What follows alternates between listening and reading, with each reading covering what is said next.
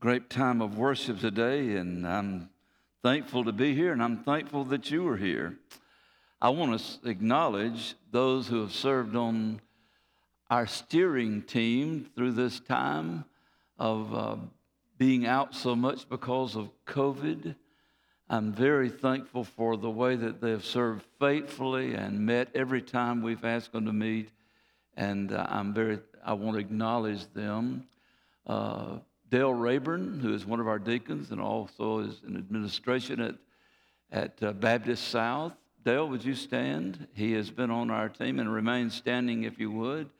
Dr. Harold Cox, who is well known as one of our physicians, and uh, he's been on the team and, and has also been very instrumental and helpful. Dr. Bruce Kent, I don't see Dr. Kent here. Uh, he's been every other Sunday, and I'd call him out today.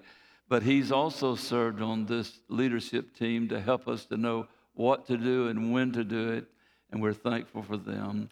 And then also Keith Hibbs, who has recently retired with the Alabama Baptist Convention, and he has served and plays the piano for us, and he's also my son-in-law.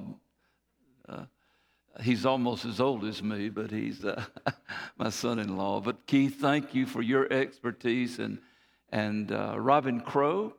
I don't see Robin here today. Is she up in the balcony? No. But Robin has been very instrumental. She works at our associational office and, and has a lot of information that's available to her that comes from uh, the CDC and other sources and from other churches. And we're thankful for her help and leadership there and then our entire uh, ministerial staff and, uh, and Marlene. If any of them are here, would you please stand? You better be here. There you are.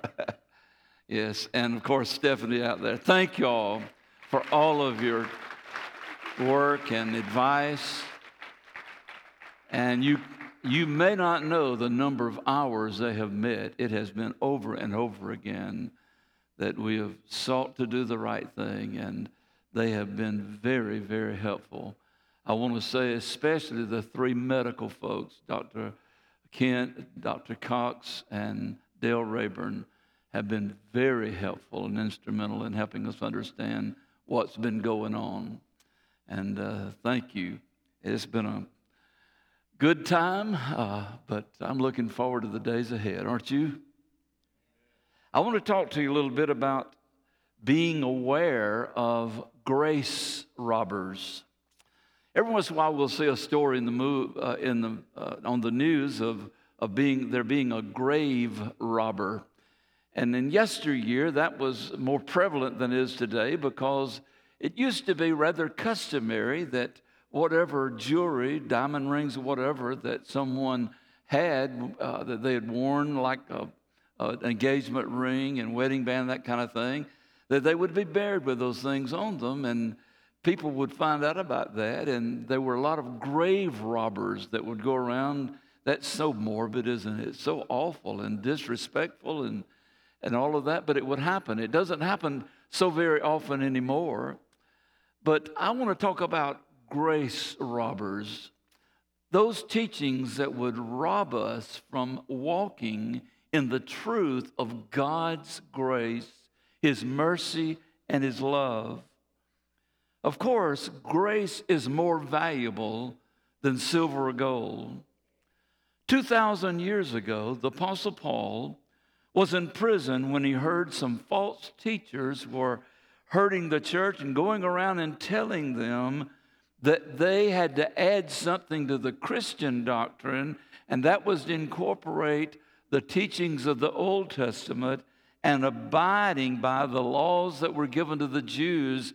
And they had to do all of those things and make all of those offerings and, and remember not to eat this and not to eat that and that kind of thing. And Paul understood that it was interfering with the growth of the Christians in the local churches, and especially the church at Colossae. And as he as writing concerning the, the destruction of the Gnostics and, and, and their teachings, he also remembered those that were teaching legalism that you got to do something. You got to continue in doing the things of the Old Testament. You got to incorporate those things in your times of meeting, your times of worship. And he talks to them about these that would rob you from understanding the grace of God. I want you to turn, if you would, in Colossians chapter 2. And those of you that have been on Wednesday night, I've been teaching through the book of Colossians, but I skipped this part and even though we talked about the second chapter, I want to talk to you today and, and bring this out about this thing of grace. In chapter 2, beginning with verse 13, the Apostle Paul says, And you, being dead in your trespasses and in the uncircumcision of your flesh, he has made alive together with him, having forgiven you all trespasses having wiped out the handwriting of ordinance or requirements that was against us, which was contrary to us, and he has taken it out of the way, having nailed it to his cross or to the cross. Having disarmed principalities and powers, he made a public spectacle of them, triumphing over them in it. So let no one judge you in food or in drink, or regarding a festival or a new moon or Sabbath, which are a shadow of things to come. Paul also calls them, they are a schoolmaster, the laws of schoolmaster to help us understand better the grace of God working in our lives. He says they're shadows of things to come, but the substance is of Christ. Let no one cheat you out of your reward, taking delight in false humility and worship of angels, intruding into those things which he has not seen, vainly puffed up by his fleshly mind, and not holding fast to the head, from whom all the body, nourished and knit together by joints and ligaments, grows and with the increase that is from God. Therefore, if you died with Christ from the basic principles of the world, why, as though living in the world, do you subject yourselves to regulations? Do not touch, do not taste, do not handle, which all concern things which perish with the using according to the commandments and doctrines of men. These things indeed have an appearance of wisdom in self imposed religion, false humility, and neglect of the body, but are of no value against the indulgence of the flesh. Colossians 2 13 through 23. New King James Version. What was nailed to the cross of Christ? He says he has taken those things out of the way, having nailed them to his cross. In addition to our sin and our shame, in addition to the power that Satan had over mankind, he has taken that out of the way. God also nailed all the Old Testament regulations to the cross. That means we have been delivered from the observance of hundreds of trivial Old Testament regulations we read in the books of Leviticus, Numbers, and Deuteronomy. Remember, the moral law of God is still in effect. Thou shalt not kill, thou shalt not steal, thou shalt not commit adultery. These things, the moral law of God has not changed whatsoever. But the ceremonial laws of God have been fulfilled once and for all through the death and resurrection of the Lord Jesus Christ. Although there are those who insist we should still obey these obscure rules and uh, regulations. Today, most legalists, or I call them grace robbers, are those who have substituted a whole new set of rules different from what Paul was dealing with. Legalism is an attitude that I can establish and um, improve my standing with a holy God through my actions and my lack of activities that I once was involved in. I can increase and improve my standing before God by my activities day in and day out. It is not necessarily an act, it's an attitude. If you think this morning there is anything you can do to either establish a relationship with the Holy God or to improve that relationship, you have fallen into the trap of legalism. In this passage, we're introduced, introduced to three types of legalism, three different types of grace robbers that so many believers fall into the grasp of and they miss the joy of living and walking in their salvation. God has saved you in order that you may have freedom, that you may have life, that you may have joy, you may have peace. Is my peace, Jesus said, I give to you. God has saved you that you can live and walk every day knowing that your sins are blotted out, you are forgiven, you have been birthed through what Jesus has done on the cross and by the work of the Holy Spirit. You have been birthed into the family of God. You are born again, as Jesus told Nicodemus. You have been born of the Spirit of God. You're a joint heir with Christ Jesus. You are a saved individual, and you're to walk knowing that it was all paid for, taken care of by what Jesus did on the cross, and you cannot add one thing to it to add to God's grace and His mercy and His love. The first thing that legalism teaches is you got to do this or that to be saved. There is something that you can do in order to be saved. For salvation, it comes out like this God does his part, and I do my part. It's legitimate to ask, What must I do to be saved? Matter of fact, the jailer, when Paul was in, it, it, yes, was locked up, and they were preaching and singing in the middle of the night. It wasn't Paul, it was Peter, wasn't it? was locked up and they were preaching and singing in the night.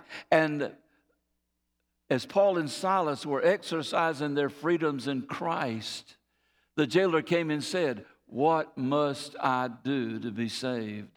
They didn't say to him, Oh, don't ask that question. Oh, no, no, no, no. Don't, don't ask that. That's, it's not a matter of that. No, they gladly answered him, If thou will believe in the Lord Jesus Christ, if you will confess him as your Lord and Savior, you will be saved. And that jailer and his entire household received Christ, and they were gloriously saved. They didn't have to agree to some strict guidelines. They didn't have to say, I'm going to keep all of these Old Testament teachings and laws. They just believed by faith in the finished work of the Lord Jesus Christ, and they were saved. Believing is not doing. Believing is trusting. If you'll trust in the finished work of Jesus, if you'll trust in Him as Lord and Savior, God has already done, He done did everything that needs to be done. He has already finished every requirement. He did that by the sending of His Son. He did that by the purity of the life of his son, who was without sin, without blemish, who never wavered one bit from the Father's will. Matter of fact, he says, When you see me work, the Father's working. When you hear me talk, the Father is talking. The Father and I are one. Matter of fact, he says, When you've seen me, you've seen the Father. And when he finished the work he came to do, he finished salvation's wondrous plan. No wonder he cried on the cross, It is finished. Tetelestai. It is finished. It is done. It is over with. And he cried that out for all of us. These are opposing views of salvation. God has already done everything, but there are some who says you got to do. There are folks who are DO folks, you know, you got to do this to be saved. And the right way is is the done folks. God's already done it all. You don't have to do, you just believe in what he's already finished.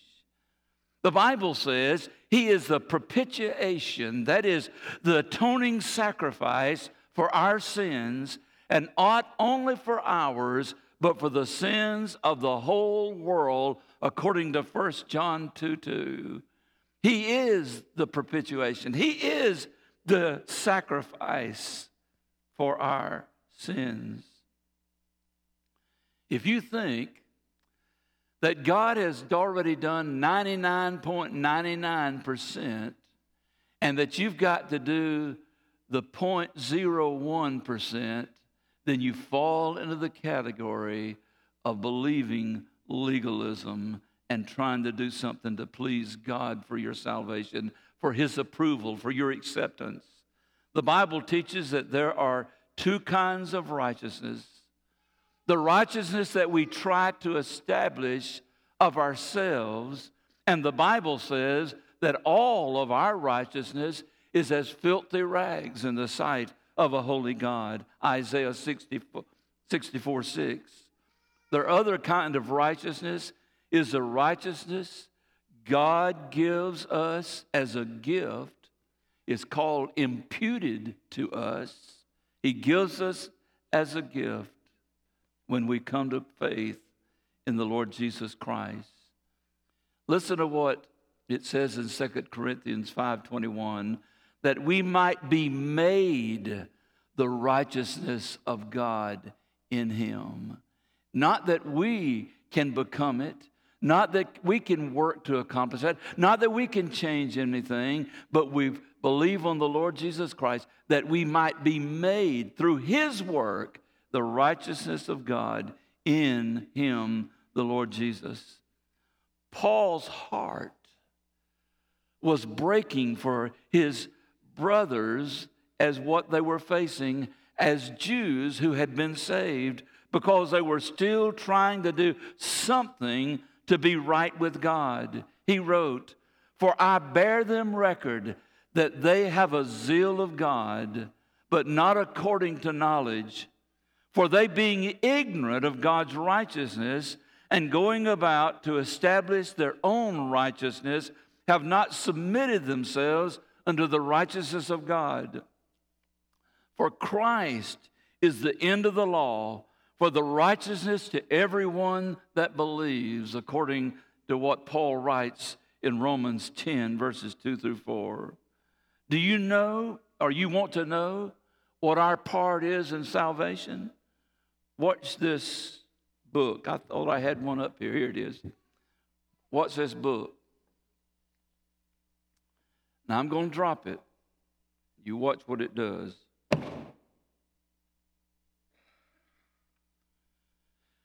What did that book do to drop? Nothing. Gravity did every bit of it, didn't it? The book just submitted to what gravity did all the work for. And that's the way it is in Christ Jesus. We don't do anything to merit God's grace. We don't do anything to merit God's forgiveness. We can't turn over another leaf and turn over a thousand two hundred and fifty uh, leaves and still we cannot be right with God. Every time we turn over a leaf, we tarnish that leaf. Every time we try to change everything about our lives, we tarnish the next day. We keep finding ourselves unable to live up to the requirements, to the laws of God. It's not a matter of doing, it's a matter of trusting. It's a matter of giving ourselves to Him, and He does all the doing that He can. Listen to what John, uh, Jesus even says in John chapter 6 this No man can come to me unless the Father who sent me draws him. You can't even decide you're going to get saved.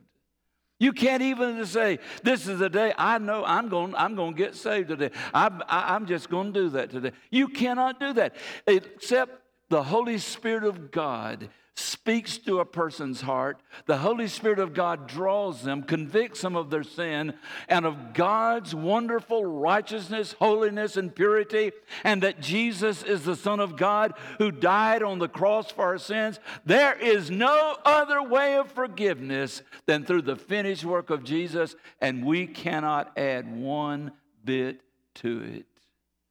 The old songwriter was right. Nothing in my hand I bring, simply to the cross I cling. O Lamb of God, I come. We simply trust in the finished work of Jesus. In John chapter 3, we read about a man named Nicodemus who came to Jesus one night, the original Nick at Nite.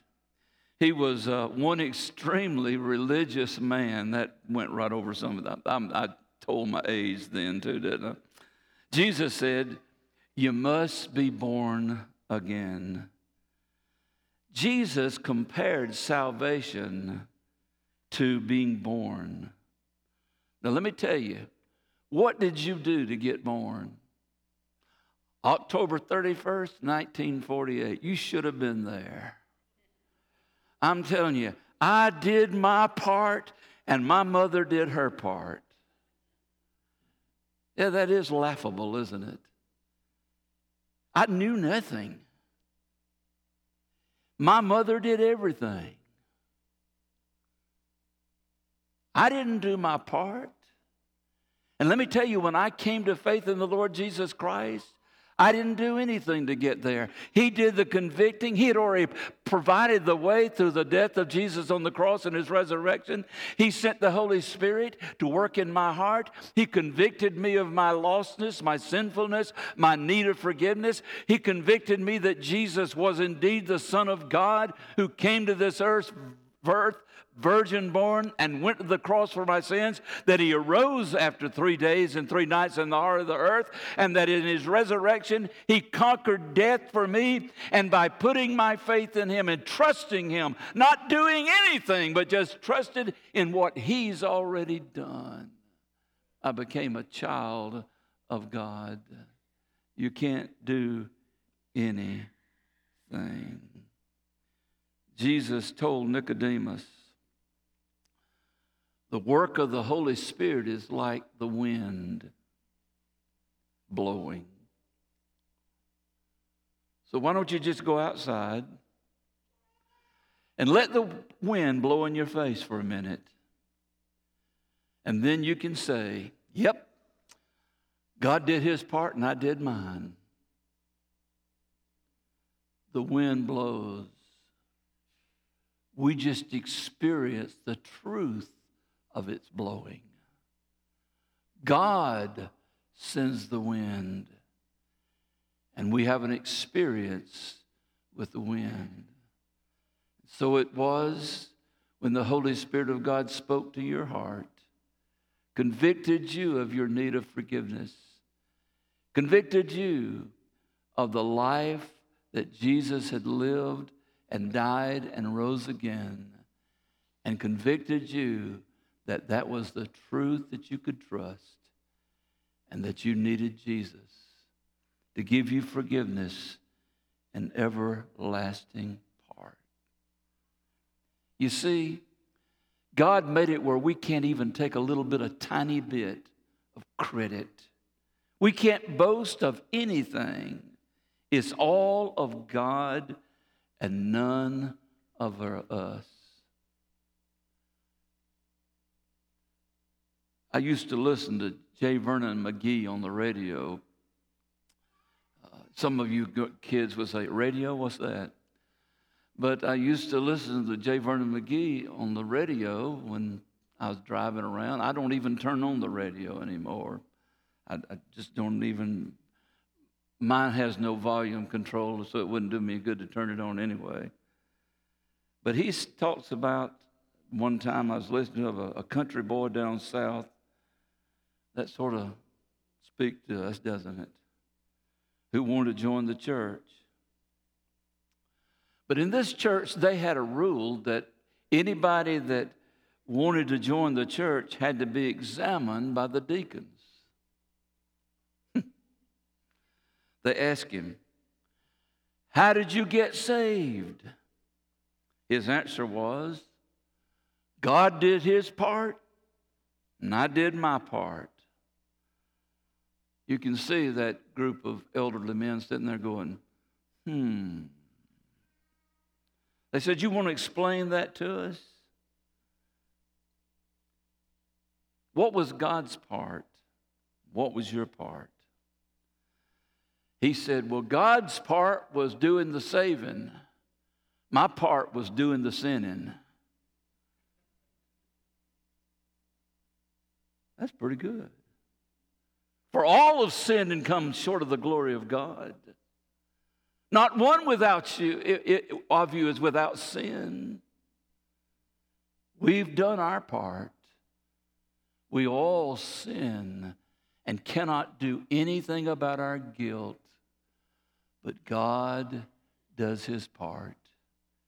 That he saves all who will trust in what Jesus has done for us. The second thing that legalism would teach you is you have to have the same feeling that somebody else had in order to be saved. Everyone's spiritual experience must be identical. Well, I'm going to tell you, through the years, I've heard a lot of Christian testimonies. Matter of fact, we have some men that will be questioned by our deacons this Wednesday night that have been nominated to serve as active deacons. And the, usually, the very first question that they're asked would you give us, please, your Christian testimony? Tell us about when you were saved and the, the experience of that. And they will tell it. Some of them go through, and I'm not suggesting either one is right or wrong, but some of them will go all the way through who, who talked to them and how they were under conviction and how the life was and so forth. And they'll talk about that experience. Others will say, you know, I was brought up in the church, I, I knew the truth, and one day the Holy Spirit of God convicted me that it was time for me to believe and trust in the Lord Jesus Christ, and I was be saved. And I, I've just given a short version, but they'll share that. Everyone's experience differs.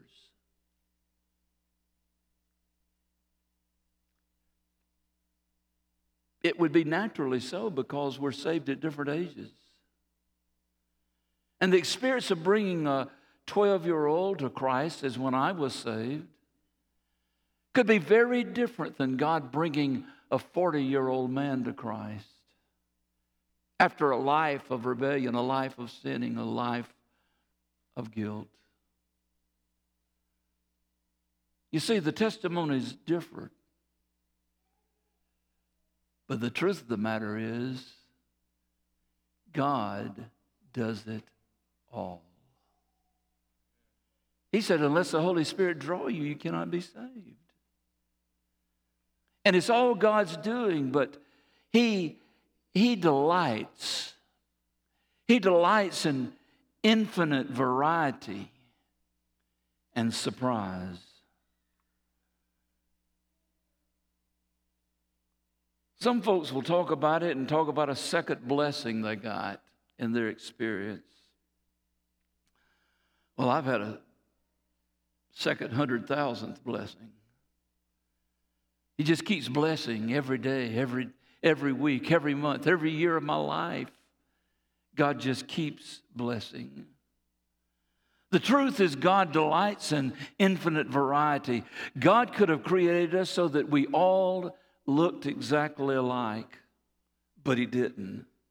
He made us so different that the pattern of the skins on our thumb is different on every person and all the billions of folks in the world.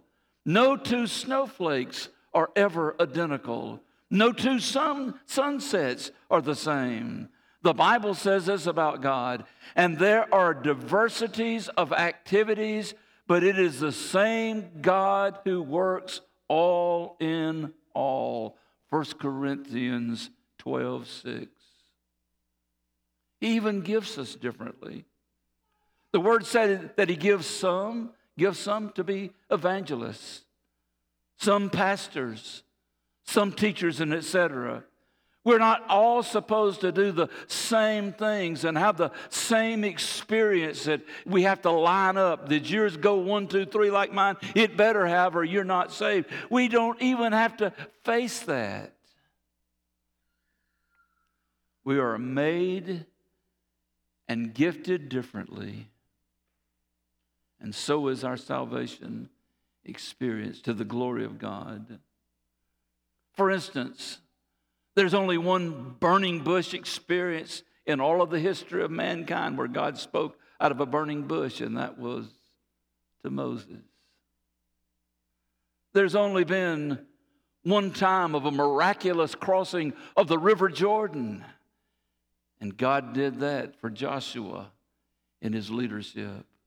There's only been one Damascus road road experience, and that was the Apostle Paul as, as Jesus appeared to him and spoke to him. And he fell though he was dead and was blinded. And there's only been one Apostle Paul experience. Uh, he was saved. And if we were to go through this room and you were to give the experience one after another, they would all be different. There may be some similar. Several could say I was saved after a week of vacation Bible school. Some could say I was saved on Friday night of the revival when we used to go a whole week. Some could say I was in the workplace and a coworker told me about Jesus. Some could say my daddy came and sat down and told me about what Jesus had done for me. Somebody else could say a friend I was out fishing fishing with. I started talking about some different things, and he says, Let me tell you what the fisher of men had to say. And he led me to faith in Christ. All of our experiences of differently. But let me t- are different, but let me tell you, the work of God is the same. He changes us from being dead to making us alive. He changes us to being in trespasses and sin, and He moves us into His righteousness, not our own, but His righteousness. The salvation is all of God, though the experiences may be differently different. And number three, you got to keep all the rules. These are in verses 20 through 23. The last part addresses the grace robber of keeping rules.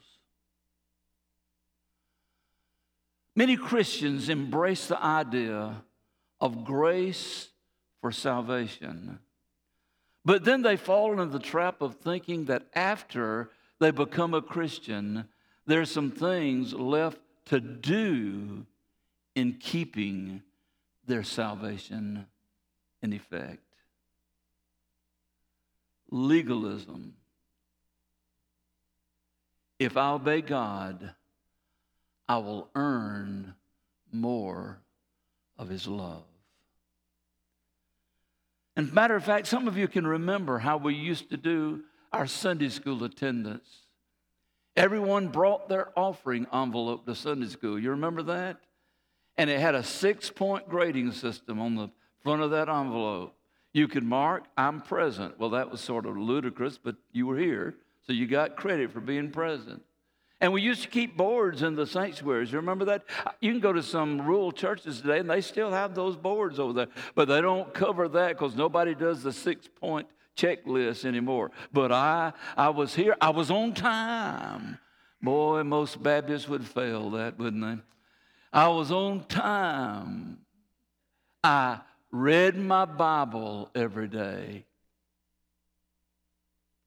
Maybe we're beginning to learn why we don't do that anymore. I witnessed to these many people this week and asked them to come to church with me. I'm giving my tithe and offering. But to make sure we keep Baptists honest, you had to put the amount of that tithe and offering on the outside of that envelope. We had that grading system. And I'm telling you, though we never meant it that way, it developed a culture of I'm working to please God. I'm working to make sure everything's right between him and me. I, God did his part, now I'm doing my part. And we sort of brought along that culture in the Baptist church, and, and that went out the window years ago, and I'm thankful for that. Because it's not about reporting on a report card or on a, some kind of registry that I've been a real good boy this week, so God's happy with me, and I, I'm here at church and He's delighted with me. I read my Bible, I talked to so I'm giving, I've been on time, all this kind of stuff. Let me tell you what. God said, if you love me, do the things I've told you to do anyway. It's about loving Him trusting Him and not trying to obey Him to receive more of His love. When you perform, you feel good about yourself. And when you don't perform, you feel badly about yourself. And you're certain at that point that God is not happy with you. Let me tell you the truth of what the scripture teaches. We obey God because we love Him. We obey God because we're thankful that He did all the saving and we did all the sinning. We obey God because we're overwhelmed that a holy, wonderful God would care enough about me to send his son to the cross to die for me on the cross. And His Holy Spirit convicted me that I was a sinner and in need of His forgiveness. And the Holy Spirit led me into faith in believing on the Lord Jesus Christ. And I prayed to receive Him. And He's changed my heart and He's changed my life. And I'm serving Him because I love Him, because I love Him, not because I'm trying to gain His favor and His blessing.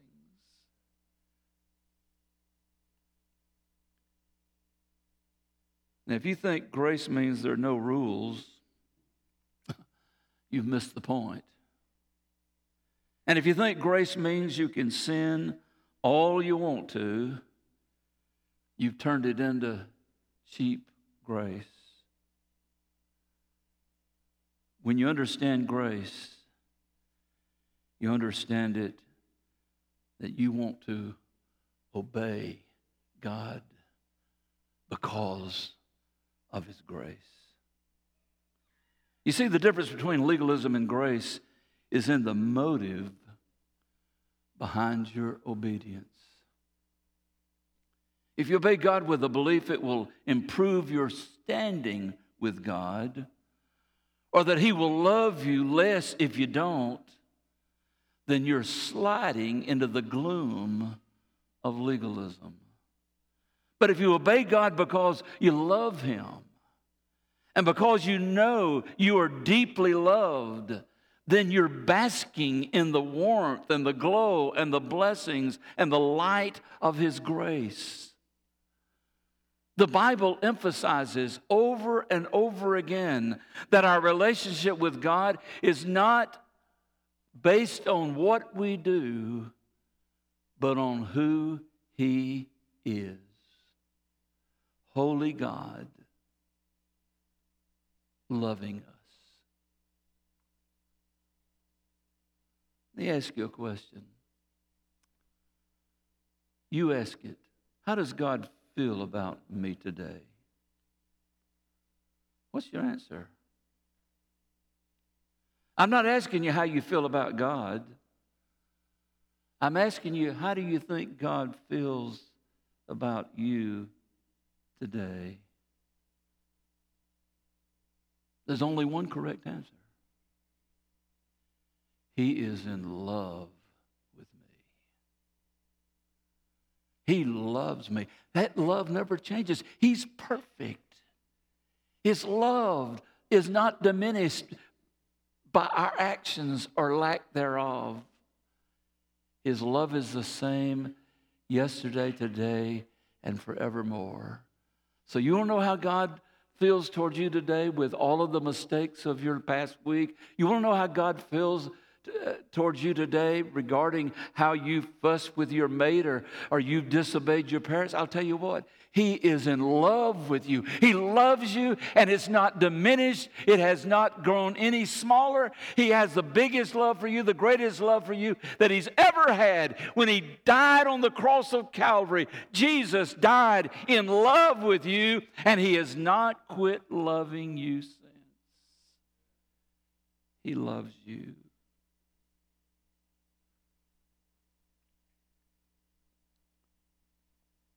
Did you come today because you were afraid if you didn't? God wouldn't love you quite as much? That's legalism. The truth is, God would still love you every bit as much right now if you had chosen to stay home. Boy, that's a blessing to you folks at home, isn't it? For grace says, God's love for us was even while we were yet sinners. Wow. If that were not true, then we would be in control of when God can love us. And we would be in control on how much He could love us. And we would be in control of God's love and the experience of His love. But we're not in control of that. Why? God is love. He defines Himself as love. And His love is never diminished, it never changes, it never varies. You can know that when you're in the middle of something you ought not to be doing, when you're in the middle of praise and worship. Either one of those times, God loves you the same. His love is shown toward us the same way every day, every moment, every second of our lives. His love is always the same. It's unchanging. It's unending. It is unlimited.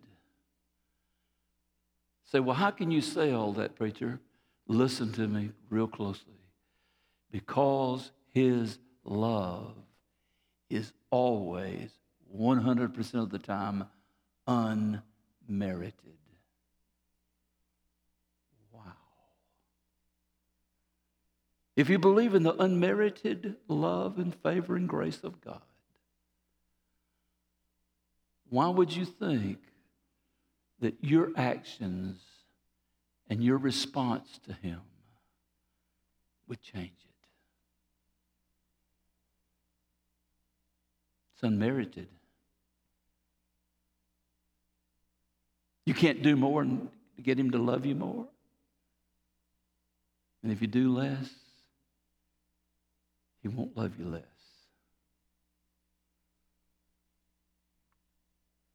Legalism is the attitude that I can establish or improve my standing before God by my activities. That thought is a malicious grace robbery. It's all about His grace. You see, Jesus was and is the fullness of God's grace. And when we allow Jesus to fill us, then we're filled with God's grace. Don't let anyone Don't let anything rob you of the blessing of walking in God's amazing grace. Every day, every day, every hour. Back in the 60s, there was a song that was often sang in churches. And I don't remember all the words, but I'll remember the last phrase. He'll always say, I forgive. Always. Legalism says you must perform.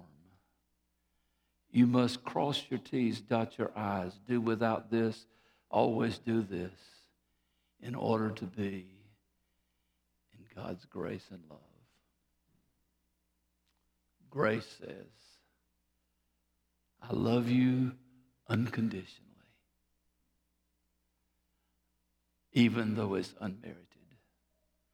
I love you. That's grace. Let's pray together. Father, thank you for the time to be in worship today. Thank you for the truth of your word. Lord, I don't know of anybody among us that would be teaching differently from what the Bible has taught us today.